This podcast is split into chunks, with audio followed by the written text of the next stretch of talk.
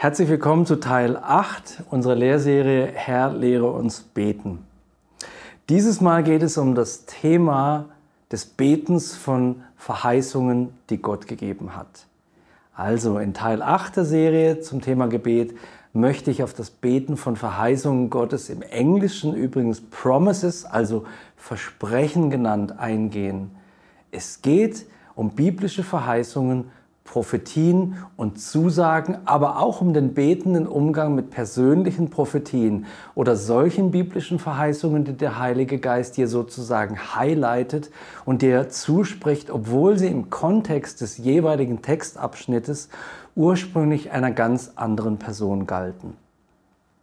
Vielleicht kennst du die Versuchung, Du stößt beim Lesen auf eine bestimmte Aussage in der Bibel, die dich begeistert und möchtest sie deshalb am liebsten auf dich beziehen. Tatsächlich hebt Gott manchmal bestimmte Bibelstellen besonders hervor, so dass sie regelrecht aus dem umgebenden Text herausstehen, also gehighlightet werden.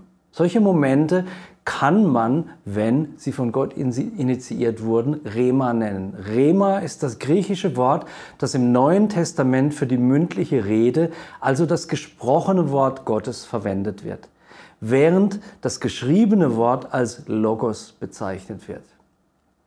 Man kann Logos auch als die allgemeingültigen Worte Gottes verstehen, während Rema ein spezielles Wort an eine spezielle Person zu einer speziellen Zeit ist.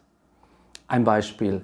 Als Jesus in der Wüste vom Teufel versucht wurde, hielt ihm dieser Logos-Worte vor. Was er zitierte, war Wort Gottes, aber es war kein Ausspruch Gottes für diesen besonderen Moment. Und Jesus konnte das sehr gut unterscheiden.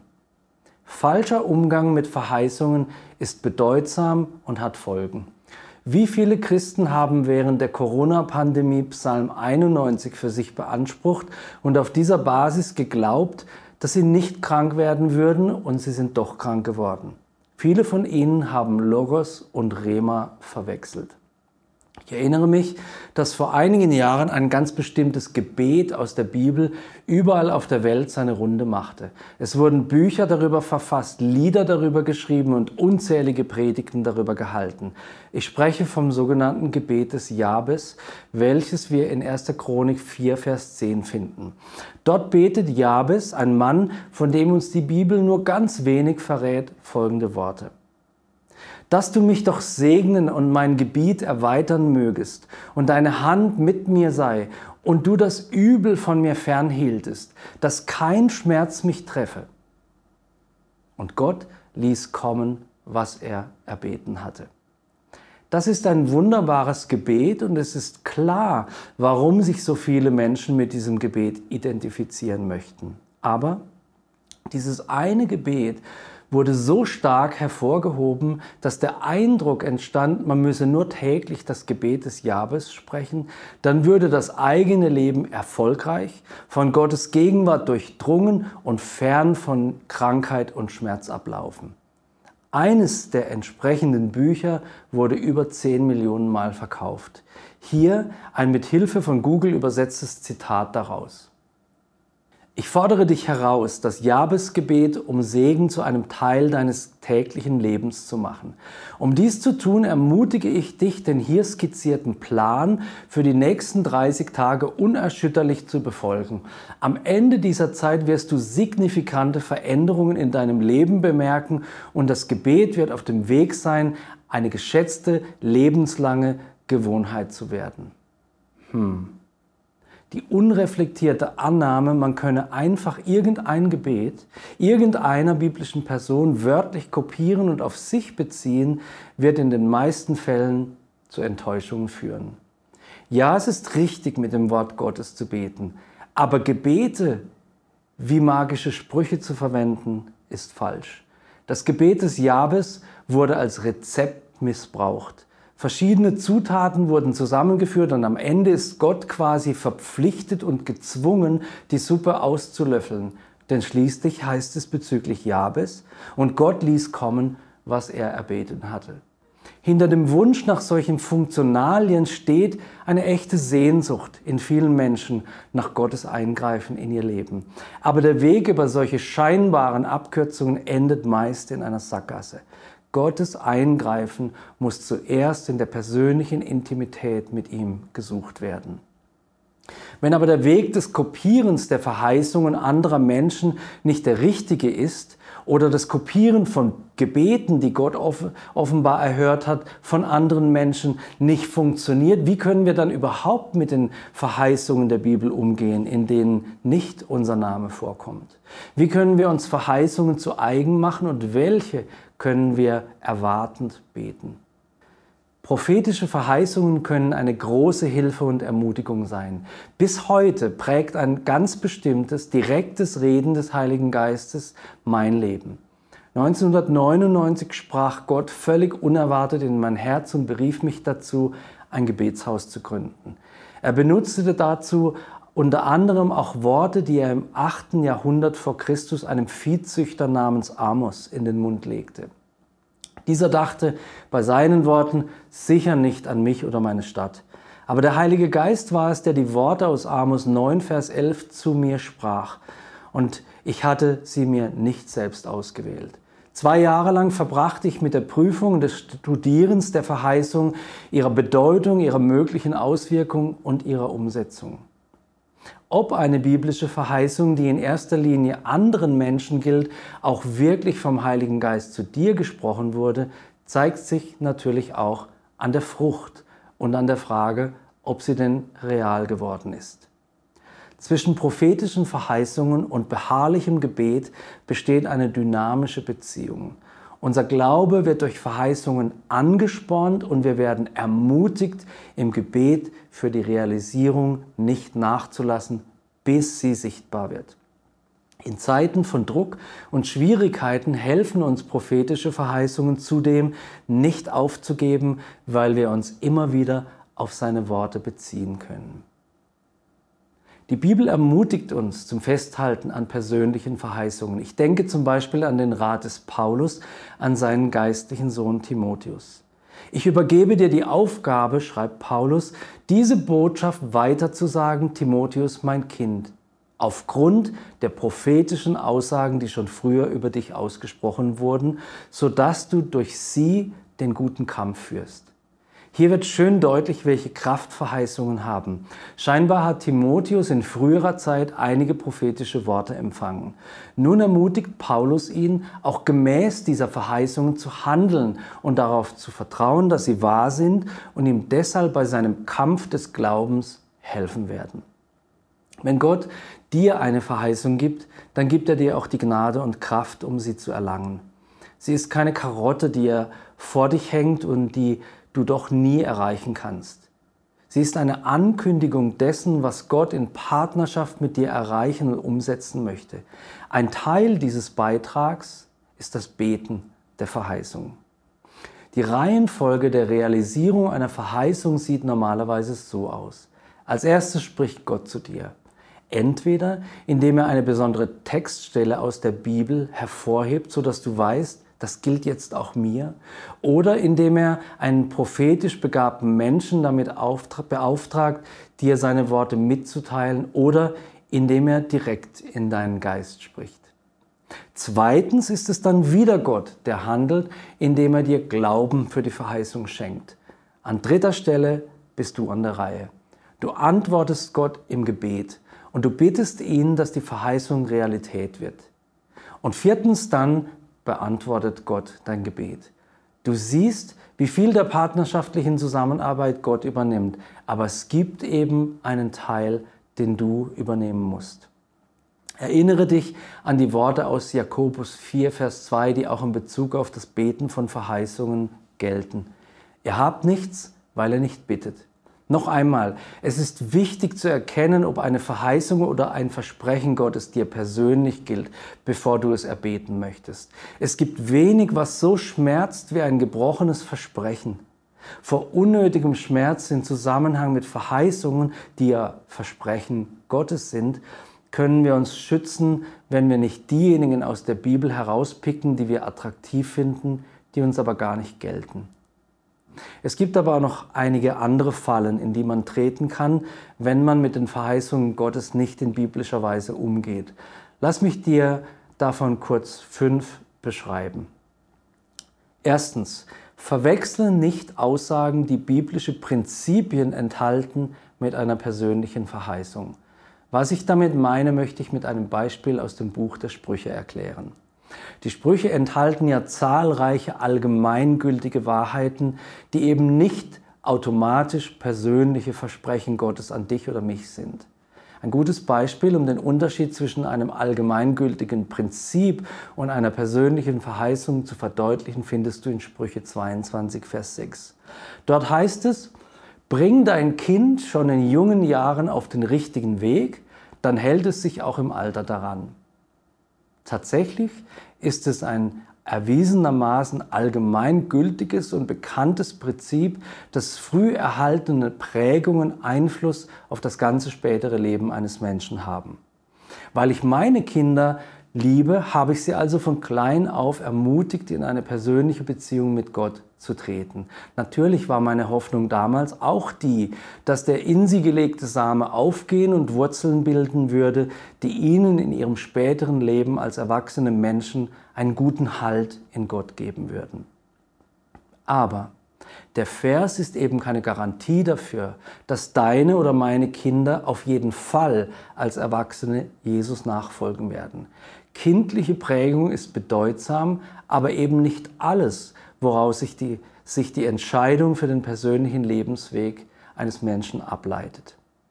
Zweitens, die zweite Falle. Ignoriere niemals den Kontext einer Verheißung. Wie schon gesagt, gibt es Verheißungen in der Bibel, die eben einem ganz bestimmten Menschen in einem ganz bestimmten Lebenskontext aus einem ganz bestimmten Grund gegeben wurden und die ausschließlich dieser Person gegolten hat. So eine Verheißung kannst du dir nur zu eigen machen, wenn der Heilige Geist sie dir persönlich zuspricht. Ein Versprechen Gottes an eine andere Person an sich reißen zu wollen, deutet nicht in erster Linie auf einen besonders mutigen und großen Glauben hin. Im Gegenteil, wirft so ein Versuch eher die Frage auf, ob das eigene Vertrauen des Betreffenden vielleicht nicht vielmehr so klein ist, dass er aus Sorge, Gott würde seine Gebete nicht hören, lieber die Gebete und Verheißungen eines anderen kopiert. Drittens, Nummer drei, über sie bitte nicht das Wenn in manchen Verheißungen. Biblische Versprechen, die ein Wenn, also eine Bedingung enthalten, fordern nämlich eine gewisse Form des Gehorsams oder einen bestimmten Beitrag von dir, bevor du erwarten kannst, dass sie in deinem Leben real werden. Ihre Erfüllung ist an eine oder mehrere Bedingungen geknüpft. So steht in Jakobus 1.4, dass Gott uns Weisheit gibt, aber sie fällt nicht einfach vom Himmel, wir müssen darum bitten. Noch deutlicher macht es Jesus in seinen eigenen Worten aus Matthäus 7, Vers 7. Dort steht, bittet, so wird euch gegeben. Suchet, so werdet ihr finden. Klopfet an, so wird euch aufgetan. Wer nicht bittet, der kann nicht erwarten, dass gegeben wird. Wer nicht sucht, kann nicht erwarten, dass er findet. Falle Nummer vier. Such dir keine Verheißungen, die deinen persönlichen Best-Case-Szenario entsprechen. Rosinen picken ist nicht. Auch hinsichtlich dieser Falle ist es wichtig, die Bibel als Ganzes zu kennen. So gibt es beispielsweise zum gleichen Thema verschiedene biblische Aussagen. Wenn du also in einer Krise gerne die Verheißung aus 2. Mose 14, 14 zitieren möchtest, die Gott damals den Israeliten gab, als sie vom Heer des Pharaos verfolgt wurden, dann ist es zwar verlockend zu beten, der Herr selbst wird für mich kämpfen, wartet ihr nur oder ich brauche nur ruhig abzuwarten, heißt es dort. Aber obwohl das herrlich klingt, gibt es etwas zu bedenken. Du solltest nämlich nicht übersehen, dass Israel drei Kapitel später sich gegen die Amalekiter wehren und gegen sie kämpfen musste. Da war nichts mit Stillstehen, da war nichts mit Gott erledigt die Sache, sondern Israel hatte einen harten Kampf mit der Hilfe Gottes auszufechten. In einer Krise ist es wichtig, Gott um Weisheit zu bitten, wie wir agieren sollen. Wenn er uns eine Verheißung gibt, dürfen wir diese natürlich annehmen und mit ihr beten. Aber einfach eine Verheißung zu beanspruchen, die gar nicht universell anwendbar ist, wird den gewünschten Erfolg nicht bringen. Fünfte und letzte Falle. Versuche nicht Gott mit einer Verheißung zwingen zu wollen, das zu tun, was du willst. Du kennst sicher die folgende Textstelle aus der Kategorie solcher Versuche. Sie steht im Matthäusevangelium Kapitel 18, Verse 19 bis 20 und lautet, Wahrlich, ich sage euch, Wort Gottes, wenn zwei unter euch einig werden auf Erden, worum sie bitten wollen, so soll es ihnen widerfahren von meinem Vater im Himmel. Denn wo zwei oder drei versammelt sind in meinem Namen, da bin ich mitten unter ihnen. Manchmal wird dieses Wort im Versuch zitiert, Gott regelrecht zu einer Erhörung zu zwingen. Im Sinne von, okay Gott, wir haben die erforderliche Anzahl von Menschen zusammen oder etwa nicht, also jetzt muss die Erhörung kommen. Lass uns bitte nicht vergessen, dass es weitere Kriterien gibt, die einem Gebet Erfolg auf Erhörung versprechen, wie etwa den schon mehrfach angesprochenen Willen Gottes. Grundsätzlich ist es so, dass Gottes Verheißungen uns helfen sollen, seinen Willen zu erkennen, uns seinem Willen zu beugen und uns an seinem Willen zu freuen. Sie sind nicht dafür gedacht, Gott unserem Willen untertan zu machen. Ich möchte noch kurz etwas dazu sagen, wie du diese Fallstricke vermeiden kannst. Erstens solltest du vom punktuellen Bibelwissen zu einem umfassenden Wissen kommen. Das hilft dir zum Beispiel dabei, konkrete und für dich gültige Verheißungen von solchen zu unterscheiden, die es nicht sind. Zweitens stelle sicher, dass es bei der betreffenden Aussage, die du für dich in Anspruch nehmen und beten möchtest, wirklich um ein allgemeingültiges Wort handelt. Wie gesagt, kommt es aber auch immer wieder vor, dass der Heilige Geist dir eine Verheißung zuspricht, die im Text eigentlich einem anderen Menschen gilt. Dieses Handeln des Geistes Gottes ist etwas anderes als das Rosinenpicken, das ich vorhin angesprochen habe. Die Auswahl uns scheinbar passender Bibelstellen, ohne auf deren Kontext zu achten. Hier highlightet Gott ein Wort für dich. Drittens, schau nach, ob es ein Wenn gibt, welches die Erfüllung einer Verheißung vorausgeht.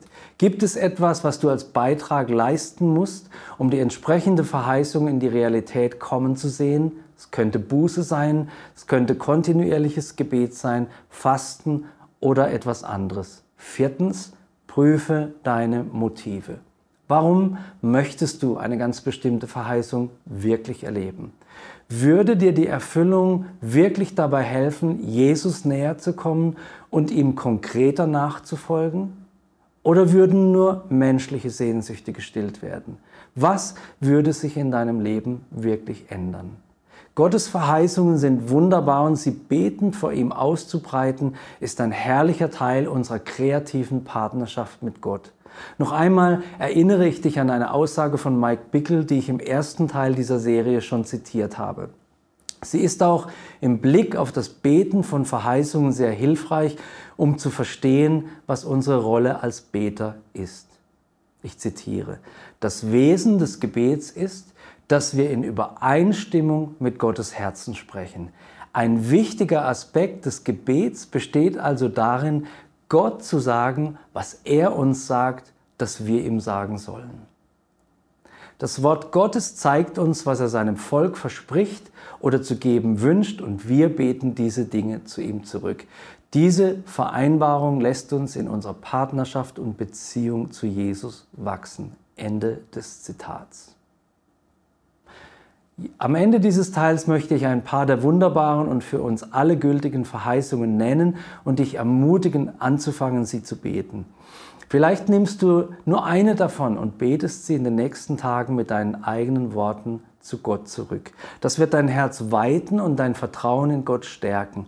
Darüber hinaus empfehle ich dir bei deiner täglichen Bibellese zukünftig aufmerksam darauf zu achten, ob nicht eine Verheißung darin vorkommt, die du betend beanspruchen darfst.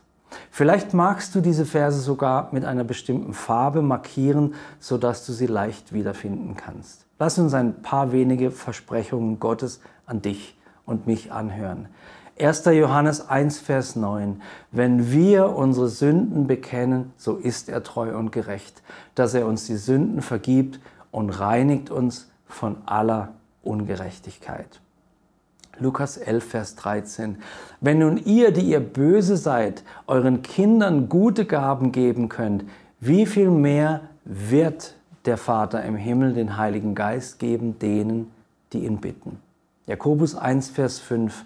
Wenn es aber jemanden unter euch an Weisheit mangelt, so bitte er Gott, der jedermann gern gibt und niemanden schilt, so wird sie ihm gegeben werden. Und zuletzt Matthäus 28, 20b. Jesus sagt, ihr dürft sicher sein, ich bin immer bei euch, bis das Ende dieser Welt gekommen ist. Ich ermutige dich, Verheißungen Gottes zu beten, die er dir gegeben hat. Ich ermutige dich, die Bibel zu durchforschen, welche Verheißungen dir und mir allgemein gelten. Ich ermutige dich, den Unterschied zu finden zwischen allgemeingültigen Aussagen und tatsächlichen Verheißungen. Danke Gott, dass du ein Gott bist, der seine Versprechen hält Danke, Herr, dass du mit uns bist und dass du uns Worte des Lebens zusprichst, die wir zu dir zurücksprechen, zurückbeten dürfen, um zu erleben, wie diese Worte sich in die Realität unseres Alltags hinein bewegen und sichtbar werden. Amen.